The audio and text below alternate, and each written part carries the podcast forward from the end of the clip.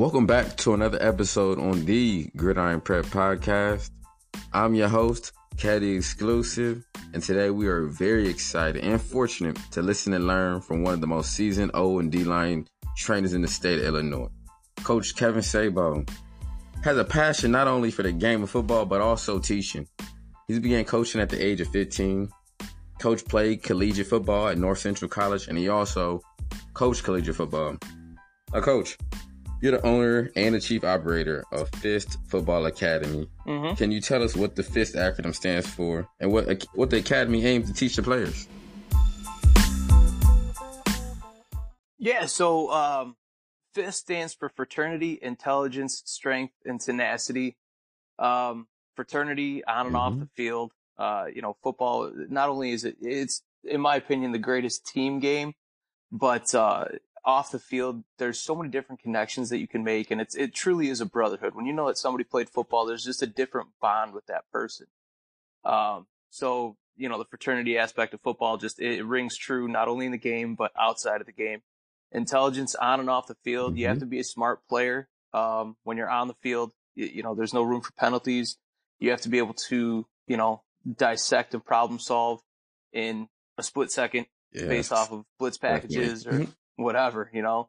And then off the field, you have to be smart. You have to keep your, you know, keep your keep your head on straight, keep your nose out of trouble, all that good stuff.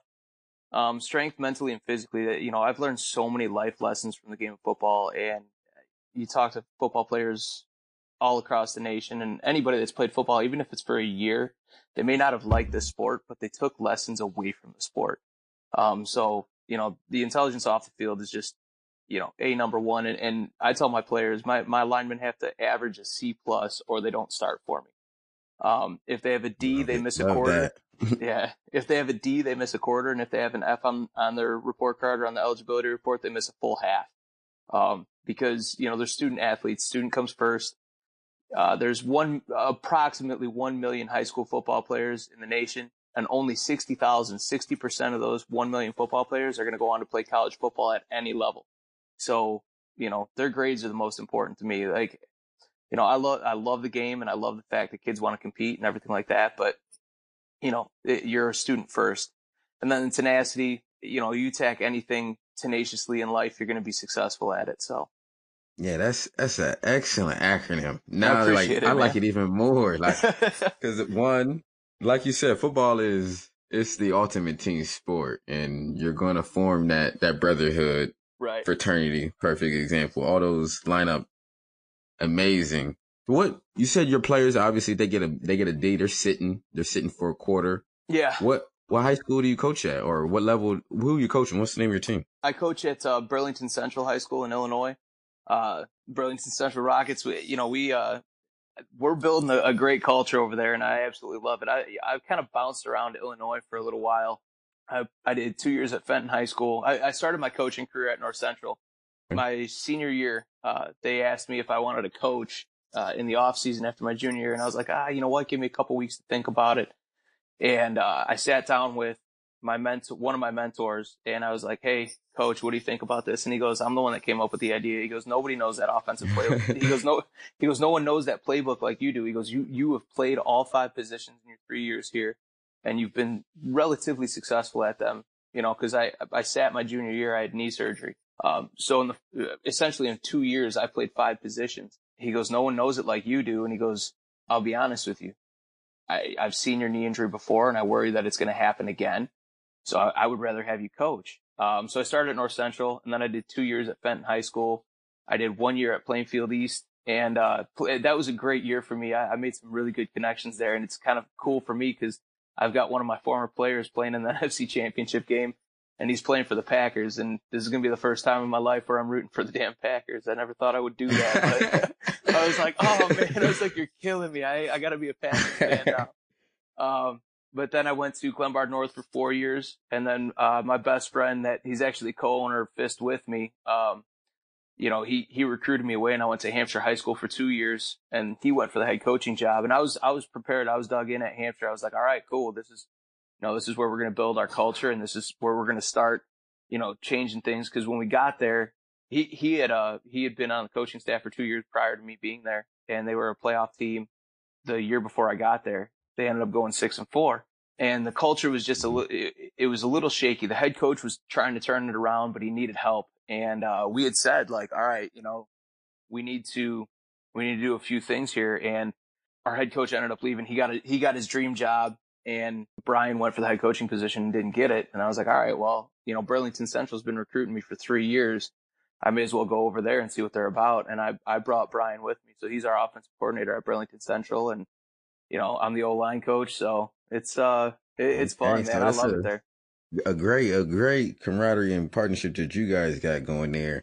Yeah. And I just wanted to come back to what you said. It like for our listeners, for all our young players, you played, you're playing college two years, you got hurt. And mm-hmm. as a junior, your junior year in college, you yeah. got a job offer you know, that's, that's amazing. People it work, was, you know, 10, really 15 cool. years. it was really cool. And, you know, they, obviously they were like, because you're a student, we're not going to be able to pay you. Right. They're like, we're not going to be able to pay you a salary position. They're like, but we'll pay you hourly for the stuff outside of practice. I was like, all right. So I, you know, it was minimum, it was minimum wage for the, you know, for the time I was putting in and, and, you know, looking at all the recruiting film and things like that, which was really cool. Like, it, it was an experience for me and the way that it, the way that it was put to me and I'll never forget this because I sat I sat down with multiple coaches about it. I sat down with our offensive line coach. He's the one that suggested it to me. I sat down with my mentor. He's the one that came up with the idea. And then I sat down with our head coach and all three of them said the same thing. They said, you're never going to play in the NFL. You're 5'10, 250 pounds at best. You're never going to play in the NFL. Hard truths. Hard truths. Yeah. right. And I knew that. I was playing division three football because I love the game. You know what I mean? they, you know, they said, we're, we're, you're going to go professional in coaching. They're like, even if you're at the high school level, you're getting paid to coach. You're, you're a professional at that point. And they said, why don't you start now? They're like, what better thing to put on your resume than being, being a, an offensive line coach at a nationally ranked college? So it was a really, really cool experience for me. And, and, you know, I got to see kind of the, the back, you know, the backside of, of of college football coaching and, and being in the office and listening to the coaches talk and evaluate practice and look at, you know, recruiting film and look at the recruiting letters and see what's being sent out. It was, it was a really cool experience for me. So how long has your training academy been open and what, what led you to start Fist Academy? Um, so we, uh, we started in 2011. I want to say, I want to say it was 2011. I'd have to go and look. It was either 2010 or 2011. I think it was 2011. All right, so almost uh, going on 10 years. Okay. Almost, yeah. It was it, it was kind of one of those things where I, I've I've noticed at the time a lot of a lot of receiver work was being done, and there were a few quarterback academies that were opened up around me. And my buddy and I, Brian, the guy the guy I coached with, Brian and I were like, you know, there's nothing for linemen. There's nothing for linemen. Oh man, and that's the whole reason we were so fortunate to find and reach out to you is because, like you just said, there is nothing out there for linemen really. So, and they're the most they're the most important position. I, thank you for saying that. I appreciate it because you're right. Um, so yeah, I mean, there was really nothing for linemen, and, and we had had this idea in college because we went to we we went to the University of Iowa camp together uh, when we were seniors in high school, and it, it, for for us it was a fun camp. It was a lot of it was a blast. It was a four day camp. Uh, one day was special teams, and then uh, the other three days were, you know, just regular skill, skills and drills and stuff like that. So it was, it was a lot mm-hmm. of fun, but it pretty much was like, Hey, let's get everybody that we're looking at to come to this camp. And then we're also going to have other people there, but you could tell who they, who they really wanted to look at. I was sitting next, I'll never forget this. So I was 200, I was like 225, 230 going into my senior year. And, uh, I'm sitting next to this kid and he's towering over me. And I looked at him I'm like, what's up, man? He, we started a conversation like, so where are you from? He's like, he goes, I'm from Iowa. And I said, oh, okay. So what year are you? He goes, I'm a sophomore. I go, Jesus, you're a sophomore? He goes, yeah. I said, how freaking tall are you? He goes, oh, I'm 6'6", 290. I'm like, as a sophomore. He goes, yeah. Wow. Like, oh my God. So, um, you know, kind of, it start, it started a little bit when we got into college and we started talking about it and how we wanted to make affordable camps and affordable training for linemen. Because if there was anything out there for linemen, it was super expensive. So it, it's funny because, you know, you go back and, and you look at um, offensive line performance with the Charles Bentley. He started in 09. You know, that's when he started to have his first sessions, 2009. Okay. 2009. And, um, you know, we actually, it's funny because we started right around the same time.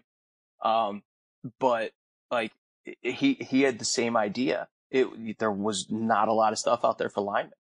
And, uh, you know, he started training with, I think his book said three youth league kids was his first session. And that's exactly what mine was. So my first session, um, I put on a, a high school camp. It was 30 bucks a kid and it was a, a three day camp and I had 10 kids show up and that was my first camp. And then the second camp I ran was a few months later and it was supposed to be a youth league camp. And, uh, it was, I, I had three kids show up and that was it.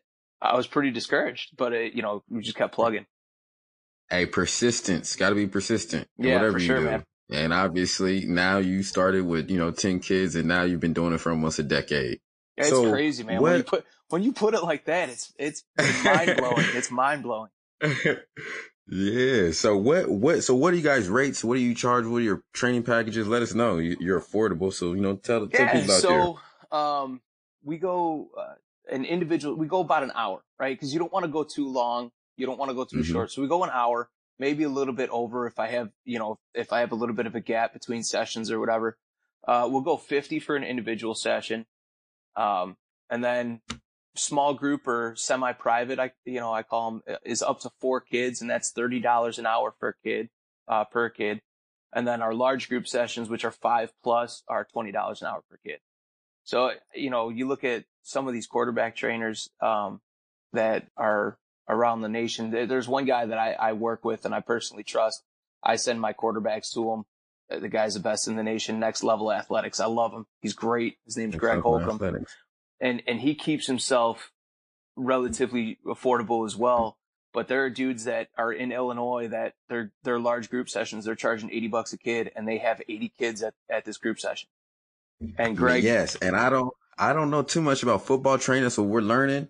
Yeah. But I know in the basketball realm, there's trainers out there who are stealing money from these parents and like, oh, dude. just because they see them doing stuff on social media, it looks good, but right. it's not going to translate to in-game success. Like, you guys are doing things that aren't going to help you. So, well, that's, that's like, one thing that, you know, I, I really, you know, I really hammer on is everything we do translates to on field you know, and yes. you have, you have competition teams right now that, you know, they're doing med ball tosses and tire flips and stuff like that. And it's great. It's a competition.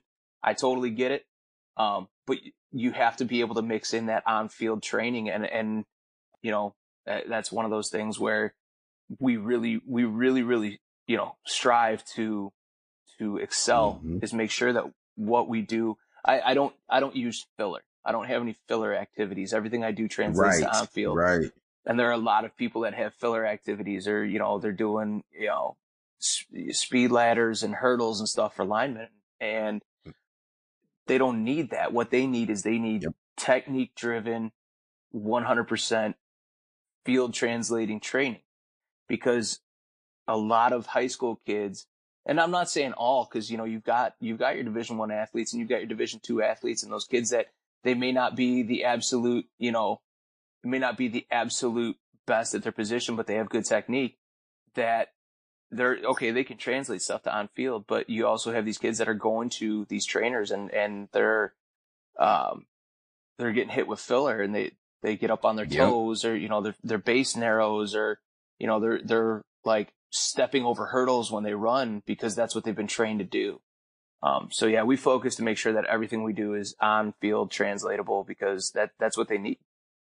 Excellent. Now, can you tell us a little bit about the brotherhood? You spoke about it within yeah. the FIST acronym, the fraternity, but the brotherhood type bond that comes along with playing the offensive line.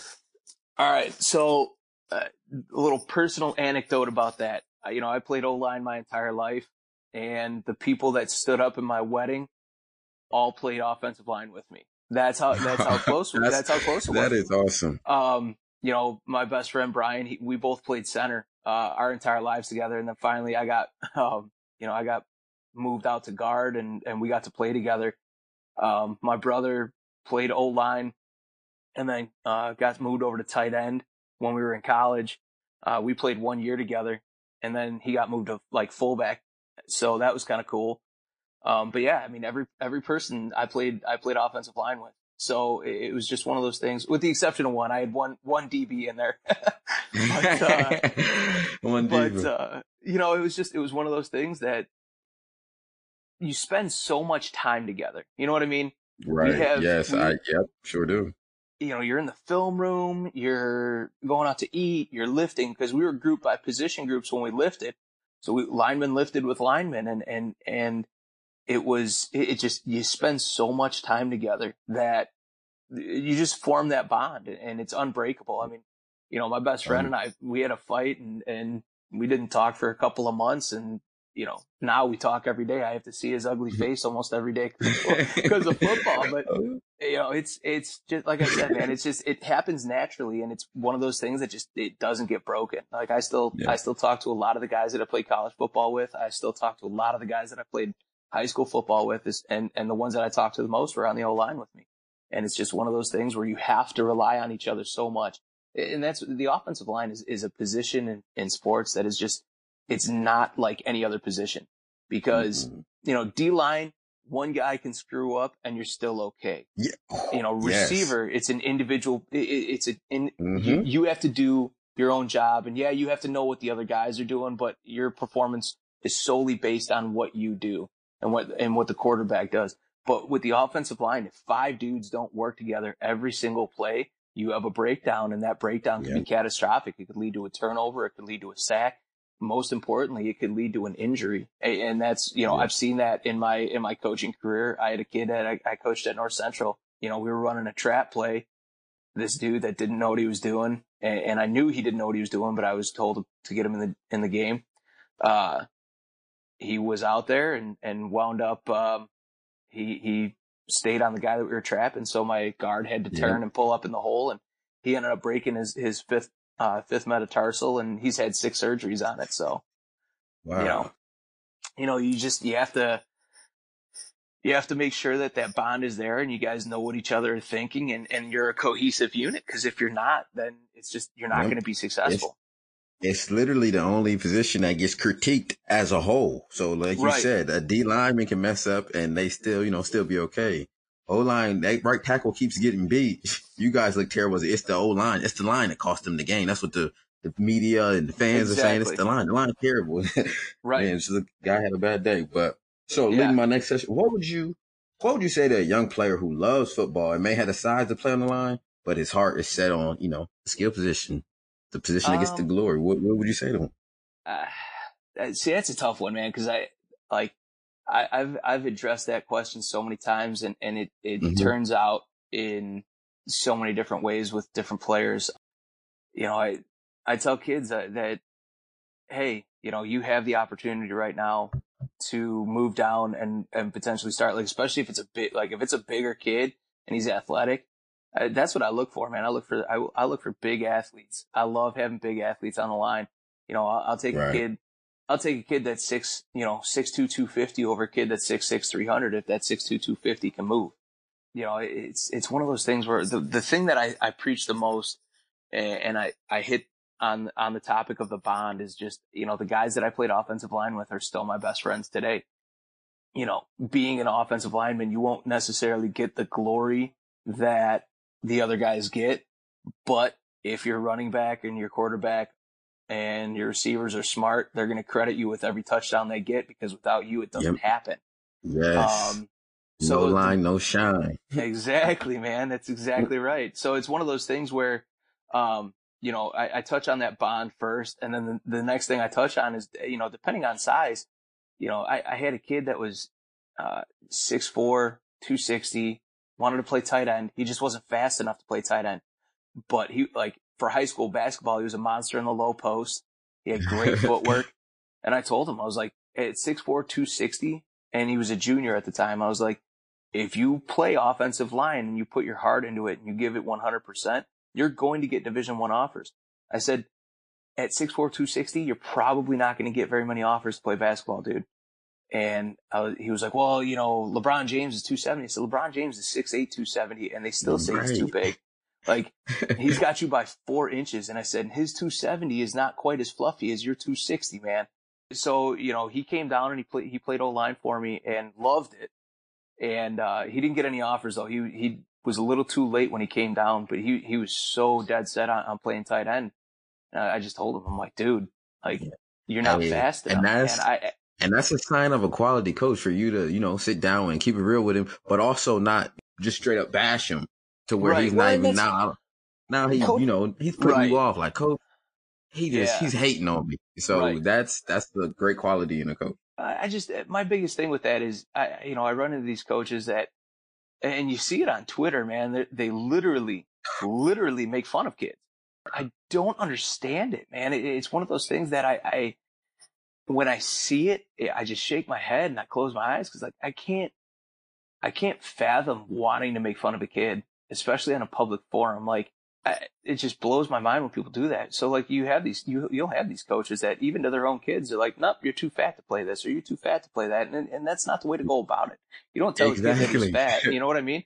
You you want to you want Yeah. to build up his attributes that make him a, a successful lineman, whether Mhm. it's offensively or defensively. And and too many coaches they they focus on the negatives of what that kid can't Yep. do as opposed to what they can do. So starting from the center of the, the interior of the defensive line, can you tell us Mhm. what the primary role of the D tackle and what are the main responsibilities of the rest of the D line position? Um, yeah, sure. So you know, you're looking at nose and D tackle, and, and largely they have the same the same responsibility, and, and that's gap responsibility. Um, you know, on our defense, and it also depends on defensive scheme too. Our defense, we basically wanted our guys to get hands on the offensive linemen and occupy the O line so much that our our linebackers were able to run free. That was our big thing. We're like, hey, Nope. you may not get the glory. You may get the glory if they run to your gap. You're great. That's solid. But you, we want you to absolutely beat the hell out of the offensive line and keep our linebackers free to make tackles. Um, but realistically, I mean, D line's first responsibility is, is hold your gap, make sure it's not a run play. If it's a run play, pursue flat down the line, keeping your shoulders square to prevent cutback.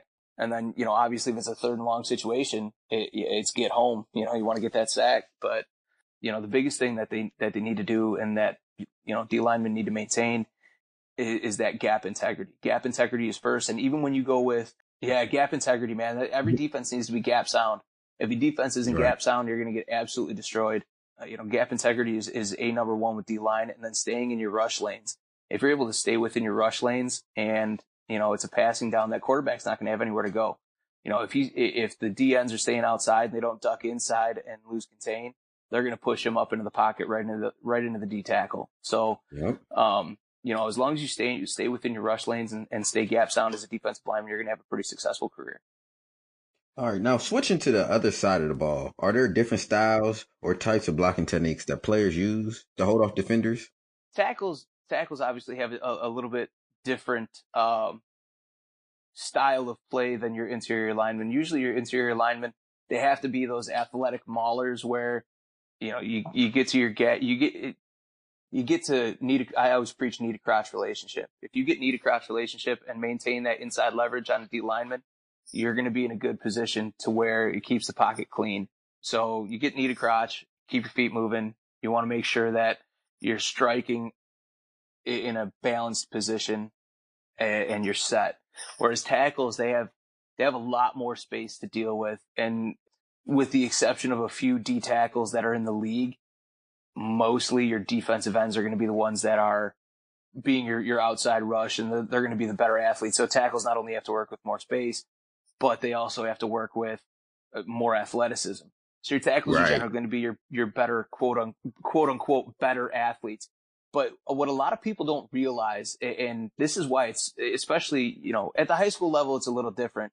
Um, and you're able to move guys around a hell of a lot easier and a, a lot more. But once you get into the college and, and the pro ranks, the, the movement patterns for the position is totally different between interior O line and, and tackle. And even, I mean, even guard and center, you know, uh, the movement patterns are slightly different. So when when you, the biggest thing there, it's, it's not necessarily different blocking techniques because it's a lot of the same technique. For me, you Mhm. know, it's, it's weight, weight balanced, adductors engaged to where knees are slightly inside the ankles, driving through your instep, putting force through the ground, you know, hands are, hands are up and on the, on the defender, elbows are torqued in.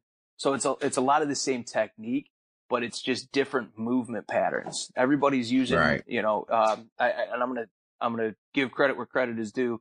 Uh, I, it's called the drive catch method and offensive line performance really that that's their big thing. And, you know, it, it's, it essentially describes movement in, it, it describes the movement that you're doing because you're driving off of one foot and you're catching yourself on another, preparing yourself to drive off the foot you just caught on.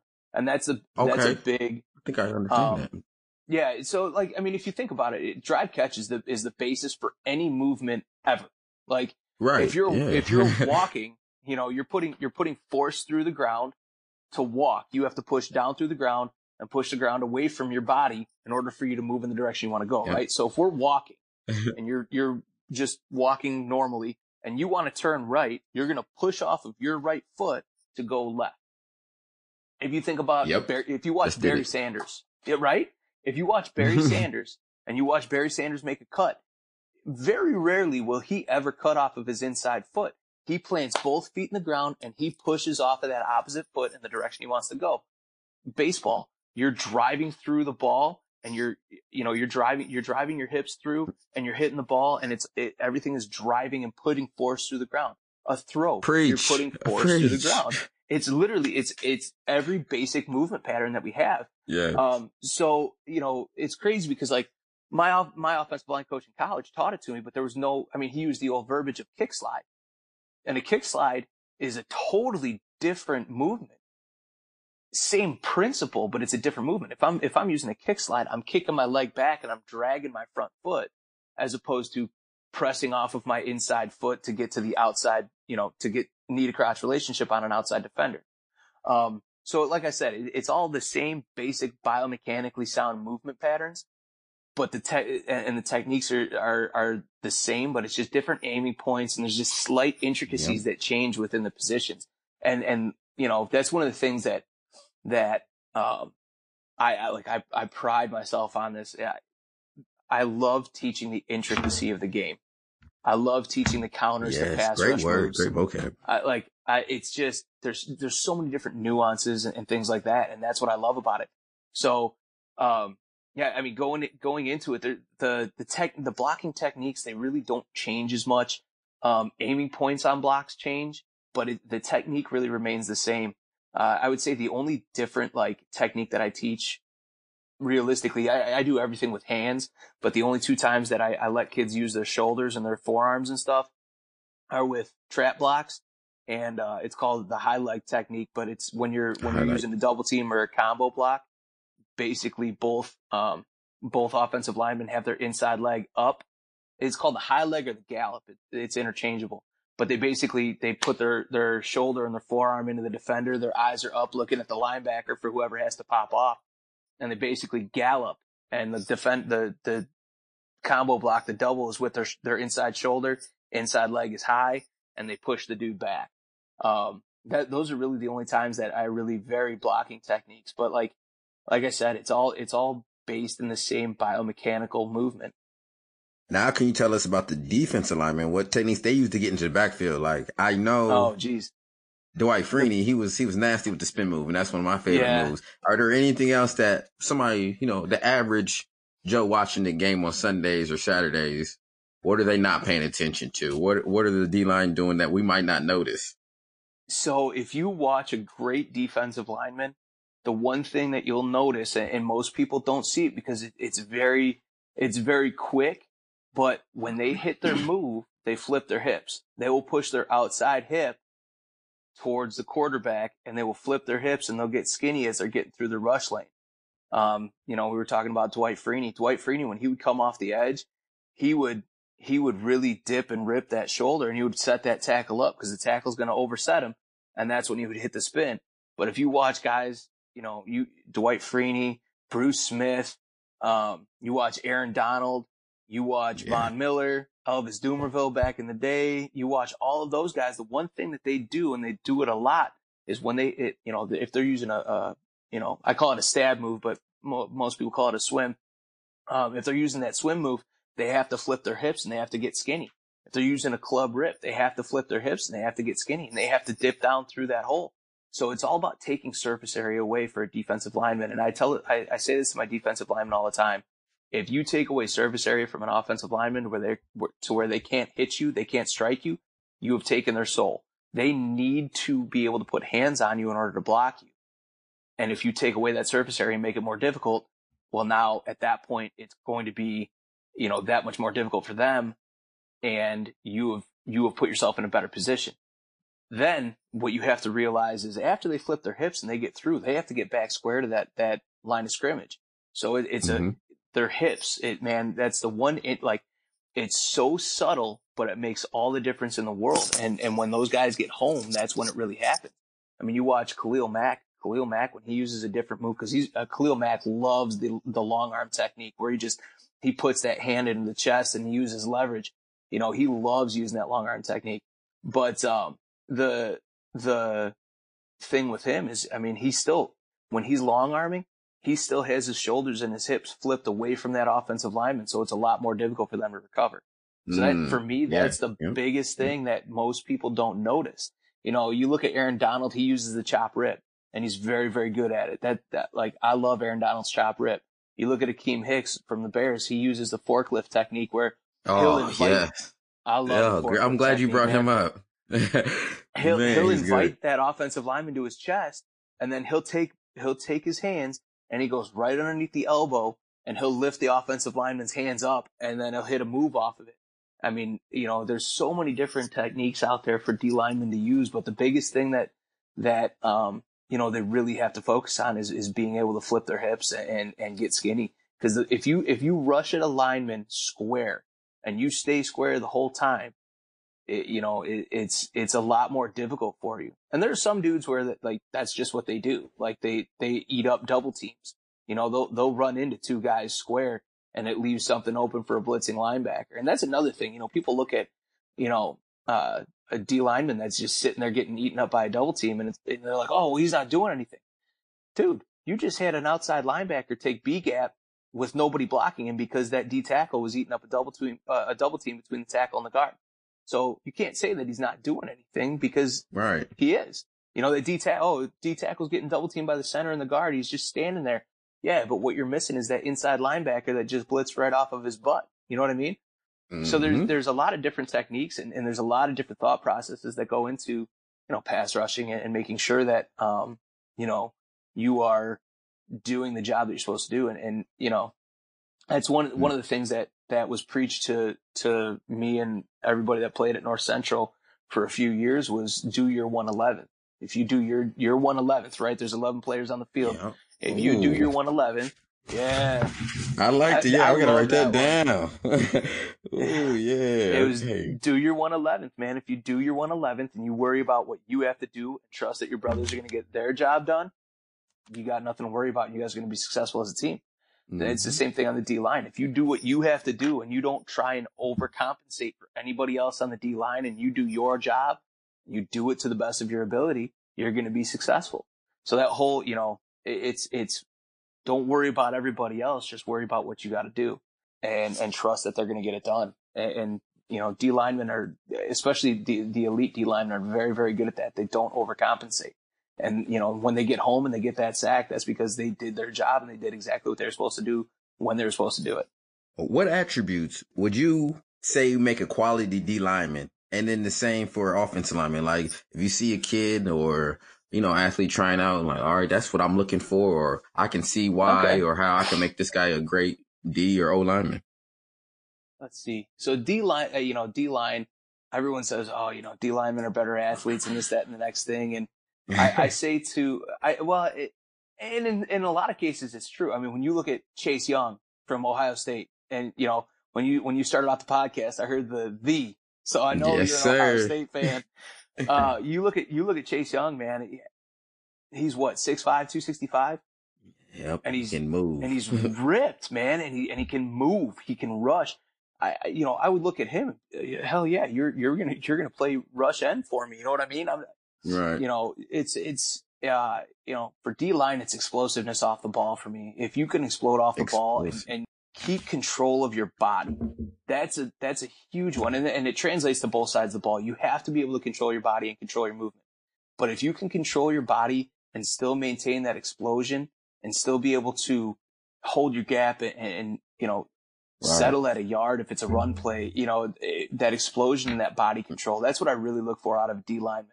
I look for loose hips, um, making sure that they're able to move their hips and and, flip them and not have to, uh, you know, labor at it. You know, there are a lot of guys that they get so tight hipped in high school, and that's a big thing for me, offensively and defensively. Um, you know, is having loose hips. If you have loose hips, it makes everything else so much easier. You know, you think about a guy that has tight hips. Well, why are your hips so tight? Because you're lifting a lot. Well, and that's great. But when you have that tension and that, that, um, stiffness, it's because your, your muscles are working against one another. Mm-hmm. You know, if, if you, if you have that tension and, and it's going to just be more labor intensive for you to be able to move. So, you know, having loose hips is huge. I always make a joke because, uh, I'm more O line based.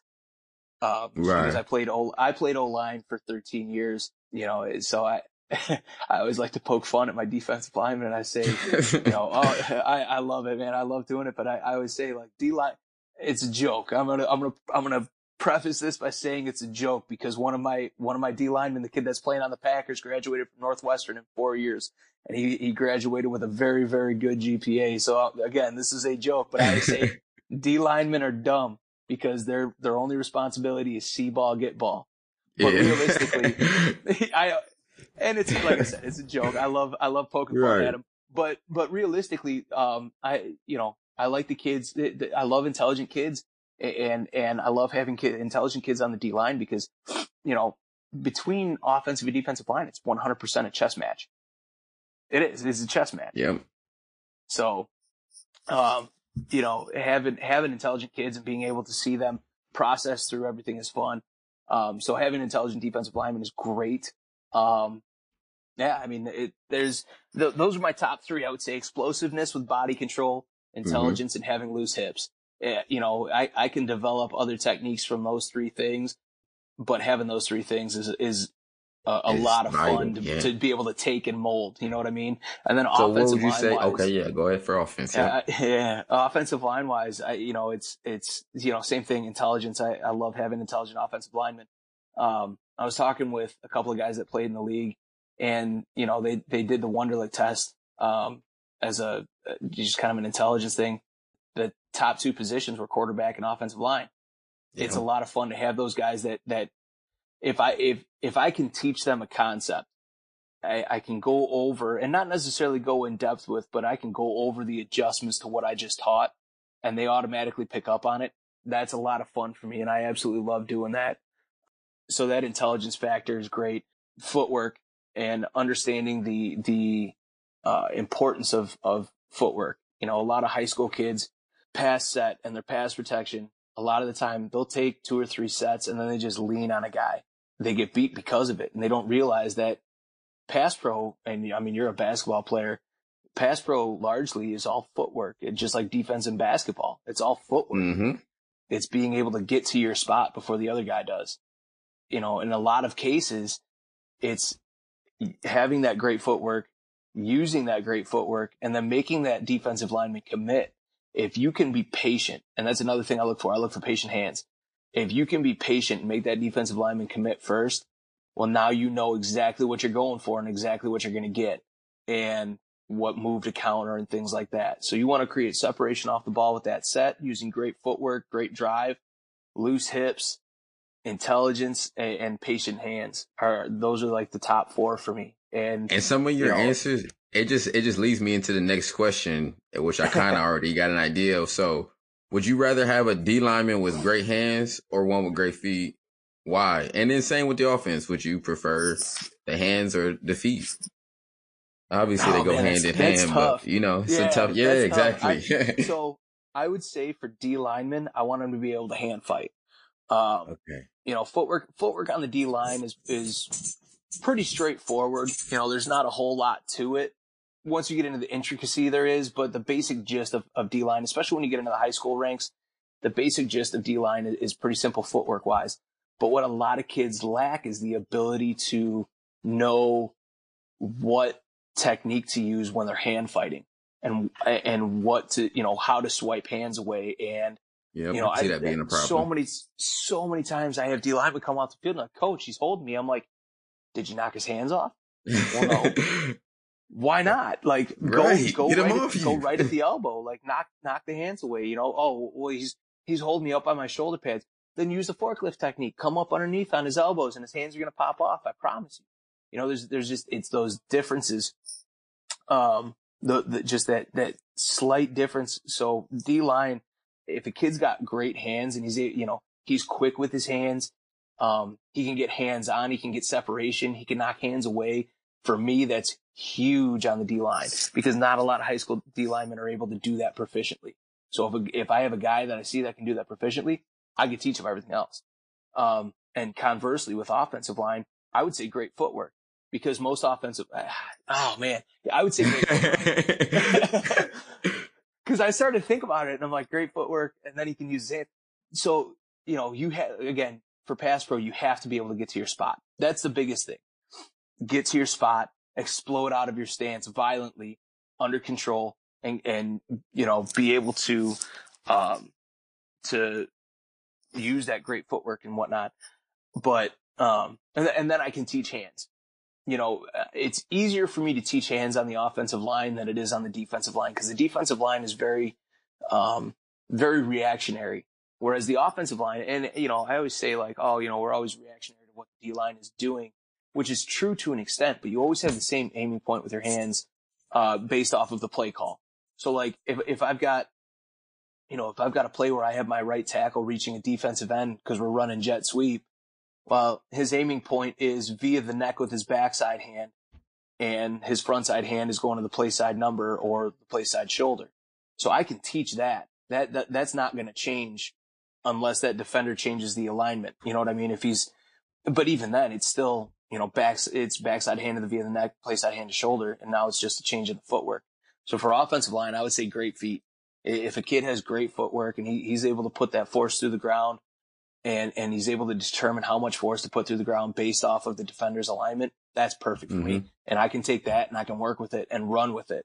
You know, I, I, was- I was very, very fortunate coming into, uh, the, the team that I, that I coach for now because I had some pretty decent linemen that had pretty, pretty darn good feet. Um, so it, it's, uh, it's a lot of fun, uh, to be able to take that and then teach technique. You know, I, I've got a, I had a sophomore start for me last year at five nine two oh five, and, and he started at left guard because wow. his footwork was phenomenal. I mean, he played well, and we put so we play in one of the toughest conferences in Illinois. Um, and and we've got some some the name of the big, big D linemen. Fox Valley Conference. Yeah, it's uh they have um so we have Cary Grove won the state championship in 2018.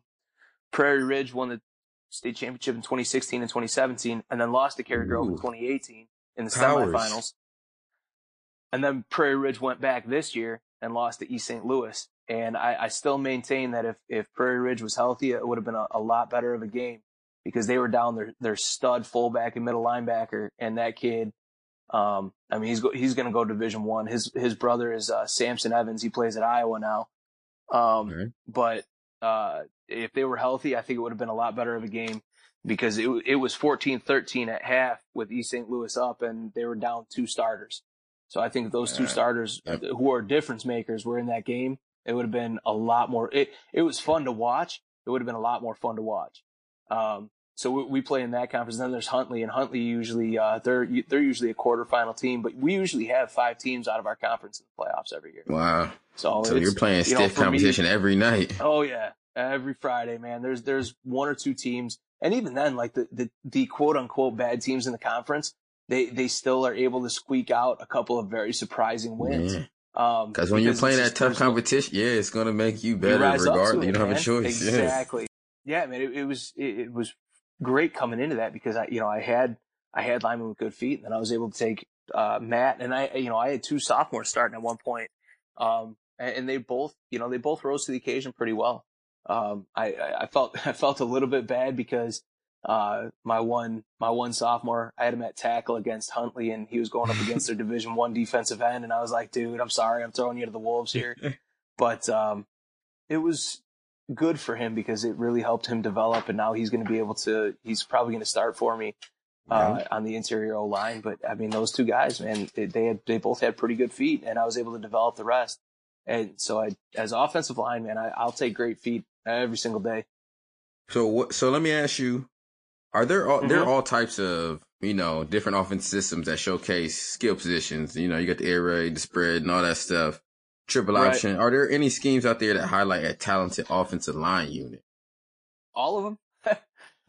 For me, uh, so uh, I don't know if you, I don't know how closely you follow the the Twitter wars between spread guys and, and wing guys, but yes, I do. um, yeah, yeah, they, they it's it's kind of it's it's fun to just kind of talk to those guys because there are some dudes that, that are in the wing community and we call it it's funny because we call it like the spread guys will call it the wing community and the wing guys call it the spread community me personally, I like, I have no dog in the fight, but you know, both systems have, have been seen to be very, very successful. And, uh, but I, you know, I look at, I look at the wing, the wing offense and it, it showcases athleticism, you know, cause there's a lot of pulling and trapping. There's a lot of pulling up to linebackers. You got buck sweep or two guards are pulling out to, you know, defensive backs. So there's a lot of, a lot of pulling in the wing. Um, but you know, we we run spread at the high school I'm at, and and you know, we run zone read, we run GT counter, we run power, we run read. Okay. There's a lot of different things. So there's a lot of there's some run blocking in that spread, yeah. Oh, oh man, we pounded the ball this year. We were we were probably 65 35 run to pass. We averaged six yards per carry. Um, you know, it, we we pounded the ball in our offense. At one point, we had three of the top ten leading rushers in our area on, uh, you know, on our team, and uh, I, it was awesome, man. We had our running back held the top spot up until about week eight. Um, we had a mm-hmm. we, you know, they classify him now as athletes, but we, we had this kid at we had this kid at receiver, we had him at running back, we had him at quarterback, and he was uh, at one point they were one and two, and then our our actual quarterback was like number six in in the area and rushing for about six weeks. So it was a lot of fun, man. And it, so I would say offensive system wise, and then you look at the air raid and the running gun and the go go offense and mm-hmm. all that mm-hmm. stuff. And, you know, it's a lot of passing and screens and stuff. So that showcases athleticism too. Um, you know, I, am a little biased when I talk about O line and D line and stuff like that, but the, right. you, know, you can, you can find, you can find the showcase in every, every system. You know, it's just a matter of what you're looking at. Are you looking for, you know, are you looking for those, those guys that are pulling and getting up to linebacker? Are you looking for the guys that are, you know, adjusting to a defensive lineman stunt in a zone? Are you looking for, you know, that tackle that's wrapping up to a linebacker in a GT counter? So there's a lot of different things that can sh- uh, showcase, um, offensive line talent with, within a scheme. So for me, you know, that's why I said I'm like, oh, all of them. all know, of them, yeah. They, um, and you backed up your answer. Where, I understand. Right, exactly. So for me, it's tough just because, and, and, you know, I that's what I look at when I watch pro football. When I watch pro football, I'm looking at the offensive line. When I watch college football, I'm looking at the offensive line. You know, people be like, "Oh my god, did you see that juke?" I was like, "Did you see that block?" you know, so it's right. It's it's one of those things where you know I, I I find that nuance and I look at those nuances and I'm just amazed by the things that, that, you know, are showcased in various schemes. So what, what defensive formation in your opinion would, would you say works best for a team with a strong D line, with a strong front four? Oh man. Um, that's tough because I, I love the four three and I love the three four. You know, they both they both showcase something a little bit different. You know, if you've got a if you've got a big D tackle that can take double teams and you can run that three four and you've mm-hmm. got a mm-hmm. strong side tackle that, you know, he's a good run stopper and a good athlete. Then you got that backside rush. At three so four a, can be a three four would be yeah with a with a big three strong down, D tackle lineman yeah big strong nose strong side tackle that that is athletic and and you know can hold the edge and hold that pressure and then the backside edge rush you know those if you got those three working plus you got four good linebackers you know it's a deadly deadly system but uh, you know on the flip side of the coin you got the four three where if you have two strong D tackles that are in the middle of it and, and they're just, you know, mauling that O line, there's nothing more beautiful than that. I go back to the 06 Bears defense, man. That, that Bears defense with, you know, Ted Washington and Keith Traylor, and then you got Urlacher in the middle with Briggs. Holy crap, man. Like that, you know, that defense, it, it was just stout. So it, there's, there's pros, there's pros to both defenses, the 3-4 and the 4-3. it, as a strong, you know, for a strong D line, if you've got the numbers, right, go with a four three. But if you, you know, if you don't have the numbers, or you know, if you see that you have the players for a three four, and that's just it. It, it all depends oh, on, on your, your personnel. you have. Okay. Yeah. Yeah, the personnel. You, you have to have, you know, you have to have the guys for the defense. Where you know, so we had, um, what was that during the Trestman era? I think it was during the Trestman era where, uh, you know, we had four three guys and they tried to run a three four and it just didn't work. And then we started to get three four guys in, and and you know, our the Bears defense over the last few years after Trestman left, you know, it started to flourish a little bit. And you know, they they brought in Fangio, and Fangio had his three four people, and and you know, he started bringing his three, four players and, and you saw the defense mindset just change. Mm-hmm. So yeah, I mean, personnel has a lot to do with it. Yeah. You said when you watch NFL, you're paying attention to the line. Now, are there mm-hmm. any professional linemen with exceptional fundamentals or technique that you think young linemen oh, should start watching and learn from? um, yeah, man. I mean, defensively, you're looking at Akiem Hicks, you're looking at Aaron Donald, you're looking at J.J. Watt, you're looking at Jadeveon Clowney, Von Miller. I mean, they they classify Von Miller and Khalil Mack as outside linebackers, but you know yeah, they're coming. They're standing edge. Yeah, they're standing rushing. Exactly. That's it's one of the things you know that I that I always talk about. So I mean, you have those guys. Like you look at those guys that are just phenomenal, phenomenal, technically sound athletes. Um, that you look at them, you just see good, solid fundamentals, and you see those good, solid techniques and those intricacies that you know they stand out, and that that's what makes those guys so great. And then offensively, I mean, you've got Quenton Nelson, who's a oh, phenomenal, man. phenomenal yes. guard. I love Quenton Nelson. Uh, you know, you go back and you look at, uh, you know, Andrew Whitworth, um, for the Rams and he yep. played years for the Bengals. You know, he's, he's a great offensive lineman and his technique is phenomenal. You look at, uh, you know, oh man, there's just, there, there's, there's so many. Ronnie Stanley, you know, he, he plays for Baltimore. He's a phenomenal offensive lineman to look at and watch. Um, you know, I would argue that Kyle Long, you know, he was injured a lot in his career, but Kyle Long, um, he was a phenomenal guard, phenomenal guard, uh, when he was healthy and, and, he was a game changer for the Bears O line. Um, you know, at center, he, the, I, I, am a, I'm a old school. Like when I, when I think about centers, I think about guys like, you know, uh, Matt Birk and Olin Kreutz. is Olin Kreutz. Oh, Matt Birk, One, yeah. I, I, know him. Yeah. You, uh, mm-hmm. you know, um, Ryan, Ryan Kalil, Mac, I forget which Kalil brother was, uh, was the center out of USC and he went to Carolina and played at Carolina. You know, another guard you can look at is Greg Newsome. I gotta ask you. Sure.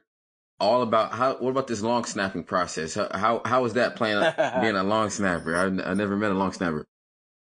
It's uh, it, tell me, it tell me a little hectic, bit about man. that. It, there's a lot of pressure. Uh, you, know, you think about you think about any any kicking situation, or you think about uh, uh, punting or whatever, everything starts with a long snap. If you don't have a good snap, it's not going to be a pretty kick. You know, so if you don't get a good snap, the punter's going, you know, punter has to jump for it or he's got to move and now it throws off his timing and the kick is shanked. You know, you snap the ball a little bit high. So when you think about it and you watch the pros and you watch college, when that ball is snapped, the kicker's moving. So it's simultaneous. Mm-hmm. That ball's coming back to the holder as that kicker starting his approach. So when that ball gets on the ground, you know, the, the, I, I was just pantomiming the holder, like, as I'm doing it. as that ball gets on the ground, the kicker is already moving towards it. He's one step away. So if that snap is high or off to left or right, it's going to throw off the kicker's timing. Mm, yeah, I didn't think of that. The, the crazy thing about snapping is there's so many different intricacies with snapping. So, you know, we talked about nuances and intricacies with offensive and defensive line. It's even crazier with, with long snapping. If your hand if the backs of your hands aren't completely flexed and facing each other, that ball is going to drift one way or another. Oh, if yeah. you are, if you put, yeah, if you put pressure through the ground on one foot more than the other, as you're moving backwards to snap that ball, your hips are going to shift slightly and that ball is going to go one way or the other. If you bring that ball to, to the left as you're, as you're bringing it through, if that ball goes left and now back to the right, that ball's going to the right. If you start it on the right and bring it back to the left, it's going to the left. So there's a lot of different intricacies. You know, are, are you bringing your elbows through first and then snapping your wrists and your hands through? You know, are you getting full extension on your hamstrings? Are you short arming your snap? Are you short Um, you know, is the is the delivery, uh, you know, the the trajectory of the ball, you know, off. There's so many different things that you have to take into consideration. You telling me this? I'm like, I understand. I have a new appreciation for long snappers and all the pressure. Oh, dude, it's it's crazy, man. It really is. And it, one talk, little subtle movements, jacking the whole play up. Exactly. That, and so, you know, for me, um, I started snapping when I was ten. You know, I, I had I was fortunate enough to have a coach that knew what he was doing because he snapped in college, and uh, you know, he taught me how to snap. And my, you know, my stance was like super wide and I was playing youth league, so it really didn't matter. Mm-hmm. Um, but then when I got to high school, I really took it on myself to start learning and, and really start perfecting my craft a little bit more. And, and, you know, it, uh, it kind of opened up some doors to colleges and then they found out that I was, I was ridiculously slow. um, I, I, oh man, my, my, my, my biomechanical movements were so off in high school that my lifts were, were pretty weak. I was, I was slow you know, my squat was okay, but it was never the greatest. My deadlift was good, but, uh, yeah, I was just, I was slow in high school. So like, you know, Iowa, I, I was talking with, uh, Coach Ferentz at Iowa in 05 and he didn't even know my name. He just called me son. he he's like, that's what, he goes, that's a pretty good snap you got, son. I said, thanks, coach. He goes, he goes, uh, what's your 40? And I was like, I'll give you a great five. he goes, no, he goes, no, really, what's, he goes, what's your 40? Cause, uh, you know, we're in need of a long snapper. And, uh, you know, Brian was also looked at by Iowa when, when we were in high school and we went to the same high school together. So it was, it was kind of fun because we were both kind of looked at there. And then, um, I talked with Northern Illinois. I talked with Grand Valley State. I talked with Western Illinois and there's the same question out of every coach's mouth. What's your 40?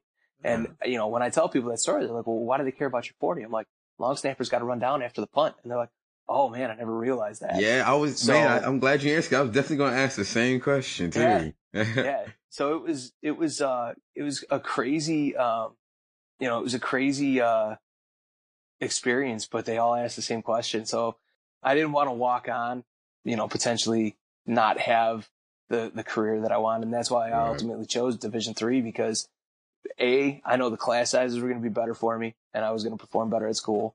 But B, you know, it was a, it was a school that I could play offensive line at and it was a school that I'd be able to snap at. You know, they were, they were able to help develop me and, and going to North Central and they get, you know, I had my special teams period, which was awesome. So I was actually able to legitimately work on long snapping in practice, which was a lot of fun. But yeah, it, it obviously took, a great choice. A long time worked out for you. Yeah, I, mm-hmm. it did, man. It was a, it was great, man. It was probably the best experience of my life was going there. But yeah, long snapping is a lot of different intricacies, and that's why you know when you when you look at it and you you see what those dudes are doing, it's a little it's a little uh, intimidating when you think about, hey man, at 15 yards, which is professional in college snapping, at 15 yards, if you're, you know, if you're two to three inches off, that ball is going to travel two to three inches to the right and continue to travel two to three inches to the right on a different trajectory. And that punter is going to have to take that step or two steps to get over and get the ball. It's crazy, man. It's nuts. It's just a couple inches here, a couple inches there could, could mess it up. Let the listeners know where you're at. I know you're out there in LA at the, the Rising Fire uh, camp? Yeah, so we're at, we're so at Rise Fire in LA. Yeah. So, um, you know, I mentioned Greg earlier in the podcast, uh, quarterback trainer. Um, Greg, like I said, mm-hmm. he, in my opinion, he's one of the best in the nation. I, I love working with him and his attention to detail is absolutely crazy. Um, he translates everything on the field. So Rise, he started Rise of Fire six years ago now, five years ago, so five or six years ago, he started Rise of Fire and he started it in Chicago and it started to gain some traction nationally. And uh, he he held one in Orlando, he held one in Dallas, um, and those ones didn't turn out as well as he had hoped. But then um, it started out in LA and it gained traction in LA. So right now the two locations are in LA and, and Chicago. Mm-hmm. But um, three years ago he brought us in. He was like, dude, because Greg and I have been training together. He messaged me on on Instagram and was like, hey, what do you think about partnering up? I'm like, hell yeah, let's do it. so um, he brought me in three years ago and he was like, why don't we make Rise and Fire like our camps? And I was like, perfect. Like our, our group sessions are great. You know, we'll go over technique for about 45 minutes during the group session. And for the last 15 minutes to a half an hour, we'll just go and do some, you know, I'll, we'll give live pressure to the quarterbacks with the offensive and defensive line. And we'll do, we go about, about 75 to 80%. Um, I don't like them going 100% when it comes to one on ones just because I want them to A, work on technique and B, I don't right. want them to get injured. Mm-hmm. Um, but we'll get we'll give like a one on one look and a pass rush look to um to the uh the QBs. So with Rise and Fire, Greg was like, dude, let's do that. And then I had the idea because all too often in one on ones you see that D end um, you know, go way outside of his gap or he'll take that inside move yeah, and he, he shoots all the way down play, to yeah. A gap. Exactly. But in one on ones, that counts. That's fine. So what I had the idea of doing was to eliminate that. I'll have a, I have a, it'll go center, guard, tackle. So they, we're literally half line at the camp. We'll go center, guard, tackle, or we'll just go guard, tackle. And if that, that guard will set out, set outside like he's working a three technique or whatever, and he'll set outside to that gap. And if that defensive end tries to come out of his rush lane, well, the guard's there to help now to make it a little bit more realistic for the offensive line. Um, but yeah, that's the way this whole thing came about. Greg, Greg messaged me years back and then we kind of just rolled it into, we rolled our group sessions into Rise and Fire and, and it's really worked out for us. You know, Chicago, we get probably 15 to 20 linemen every time. And then, um, last year when we came out, last year was the first year for linemen in LA and we came out and we had a blast and we only had about eight kids and now this year we got 10. So we're starting to grow a little bit more. Mm-hmm. Um, but yeah, it's fun, man. I, I really enjoy it. That's that's excellent. What you guys are doing is great. We appreciate it. We appreciate you coming onto the show, teaching us so much, and our listeners. This is Dude, I appreciate you. The best me, interview. Man. It was so. a lot of fun. Great. Thanks, so, man. I appreciate it. it. it. was it was fun talking to you guys. Anytime you guys want me back on, I'll, I'd be happy to join you. Yes, sir.